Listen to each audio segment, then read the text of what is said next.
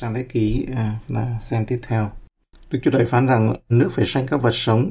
Đây là lời à, Chúa phán với nước. Ngài phán rằng nước phải sanh ra các vật sống cho nhiều và các loài chim phải bay trên mặt đất trong khoảng không ở trên trời.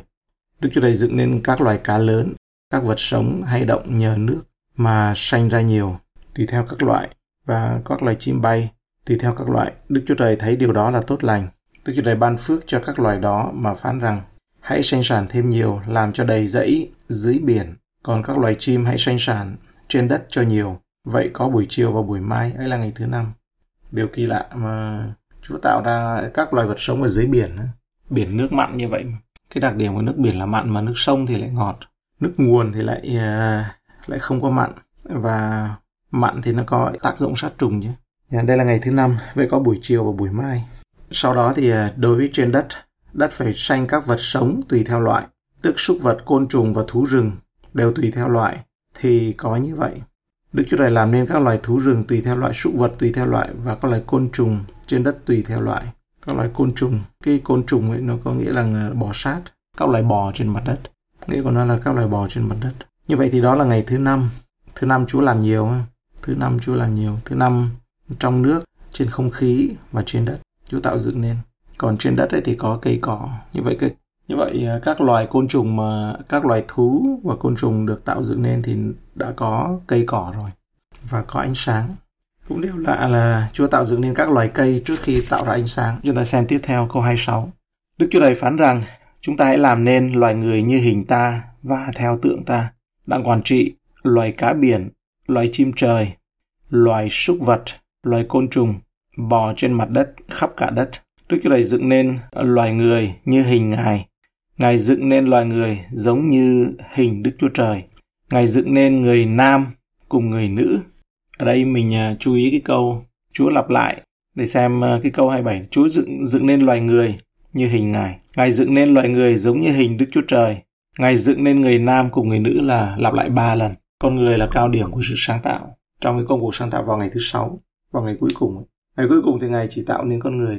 Và mục đích là Ngài tạo nên con người, tạo dựng nên con người là để quản trị các loài cá biển, chim trời, súc vật và loài côn trùng, các loài bò trên mặt đất và khắp cả đất.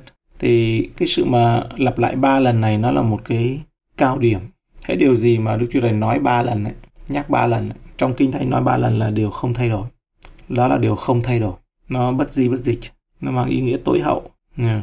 Trong Khải Huyền thì ví dụ như là thấy cái tiếng uh, tiếng kêu ở trên thiên đàng sứ đồ Giang nghe đó là thánh thay, thánh thay, thánh thay ba lần, lặp lại ba lần thánh thay. Hoặc thậm chí là cái tiếng kêu là khốn nạn, khốn nạn, khốn nạn trong Khải Huyền ấy, cũng ba lần. Mà khi những cái đấy ờ, là là không thay đổi. Nó có nghĩa những cái gì mà Chúa lặp lại ba lần ấy là thể hiện cái ờ, cái ý chỉ không thay đổi của Đức Chúa Trời. Như vậy thì ở đây có nghĩa là gì? Ngài dựng nên con người theo như hình ảnh của Ngài hay dựng nên cùng người nam và người nữ. Nếu như người ta biết về và cái à, cái gen di truyền ấy, thì trong cái bộ gen đấy là gen của con người. Tuy là mỗi người khác nhau, đặc biệt khác nhau nhưng mà nó đều là gen của con người. Nên Đức Đức Chúa Trời tạo dựng nên con người nó có có cái mật mã riêng để định nghĩa là người. Nhưng cái gọi là khoa học ấy, đã tìm ra và những cái gọi là gen mà uh, trong cái thời mà trong chương 6 thì có nói là về sáng thế kỷ là bị lai tạp bởi vì uh, khi những thiên sứ sa ngã mà lấy con gái loài người ấy, để đẻ ra một dòng gọi là anh hùng ở trên đất và sống 120 năm ấy, thì cái dòng này là gen nó bị lai tạp rồi. Cái gen nó không phải là con người nữa mà kinh thánh uh, gọi là Nephilim. Có những cái tên khác nhau Nephilim Kibor Kiborim. Đó là nó bị biến ờ, biến dạng về gen rồi. Nó thành giống như là bị đột biến rồi. Đức Chúa Trời ban phước nha. À, như vậy là lặp lại. Ở đây là ngày nhắc ba lần có nghĩa đây là cái cái ranh giới không vượt qua được. Thế mà vào trong cuối thế kỷ 19 đầu thế kỷ 20 ấy, thì có một cái thuyết vượt qua cái này gọi là thuyết Darwin đấy muốn vượt qua cái này. Cái đó cũng giàu sẵn chỉ là thuyết thôi. Nhưng mà muốn đưa cái đấy vào khoa học đưa cái thuyết Darwin vào khoa học. Chính ông Darwin chính ông Darwin nói rằng nếu có tiến hóa kiểu gì đi chăng nữa nhưng mà mắt con người thì cũng không thể tiến hóa được. Ừ. ông thì không tin về thuyết thuyết của ông ấy. Những người khác thì đưa ra tiếp tục thôi hay là muốn đưa ra để mà chơi khăm loài người tin vào một cái điều giả dối và khi tin vào cái cái như vậy là ngược lại với cái điều Chúa nói tại vì Chúa bảo đây là con người mang hình ảnh của Đức Chúa Trời và con người là do Ngài tạo dựng. Một điểm tiếp theo nữa là Chúa phán với đất thì có cây cỏ, Chúa phán với nước có cá, với không khí thì có chim trời. Rồi ờ, trong khoảng không ấy thì có các vì sao, các cái ờ, sự sáng. Nhưng mà còn Đức Chúa Trời phán ở đây ấy, còn dựng lên loài người thì Ngài phán với ai? Đức Chúa Trời phán rằng chúng ta hãy làm nên loài người. Chúa phán với chính Ngài. Chúng ta, Đức Chúa Cha, Đức Chúa Con và Đức Thánh Linh. Ngài phán, Ngài, Đức Chúa Cha, Ngài phán chúng ta. Đấy, Ngài phán với chính Ngài. Hãy dựng nên loài người theo hình ảnh của ta. Cái chữ hình tượng này không phải là cái tượng đâu nha, mà là theo hình ảnh của ta. Theo cái ngôn ngữ bây giờ để nói dễ hiểu.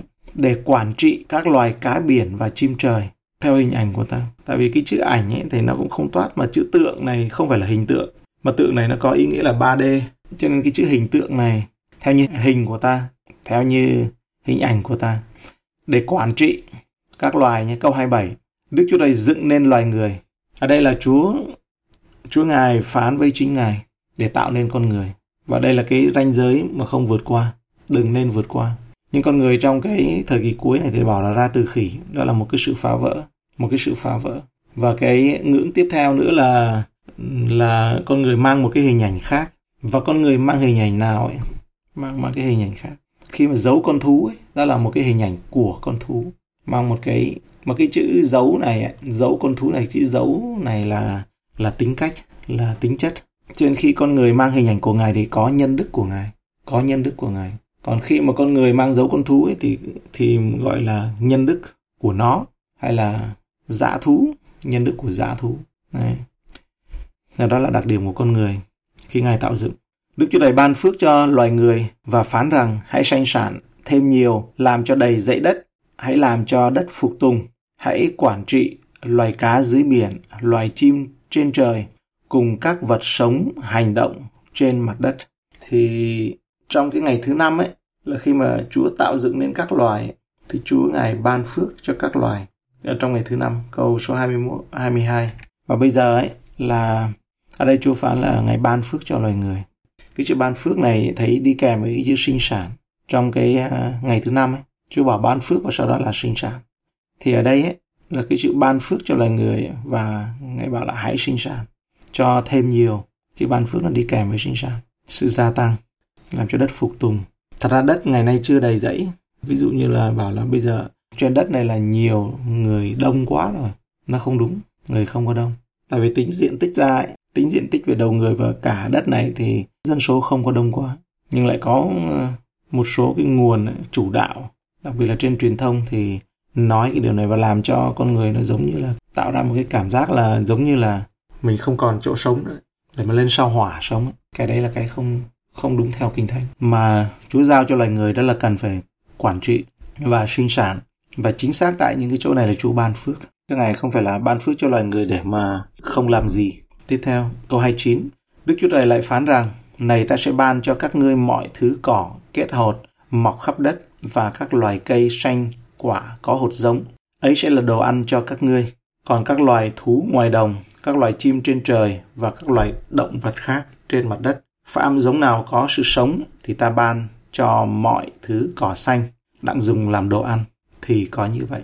Như vậy là trong uh, nguyên thủy lúc ban đầu ấy, Đức Chúa Trời Ngài ban đồ ăn cho con người không phải động vật mà là ban rau quả, các loài rau quả. Chúa ban cho con người rau quả để mà ăn. Còn các loài thú đồng ấy thì ban cho cỏ xanh.